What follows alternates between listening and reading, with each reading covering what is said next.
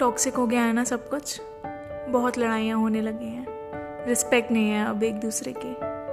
Foul words use करते हो, पर प्यार बहुत है। पता है रिलेशनशिप टॉक्सिक ज़रूर हो जाता है, पर प्यार हमेशा रहता है। और बहुत बहुत बहुत ज़्यादा। सब कहेंगे ब्रेकअप कर लो, वही सोल्यूशन है राइट आल से टेक अ ब्रेक कुछ समय एक दूसरे से बात ही मत करो।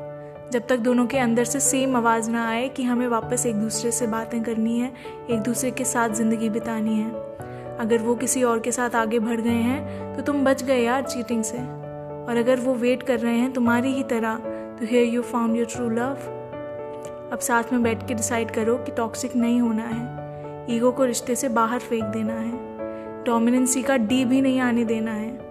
दोनों एक दूसरे की बातें मानो और खुशी खुशी जियो। देखा इतना मुश्किल भी नहीं है ना? सी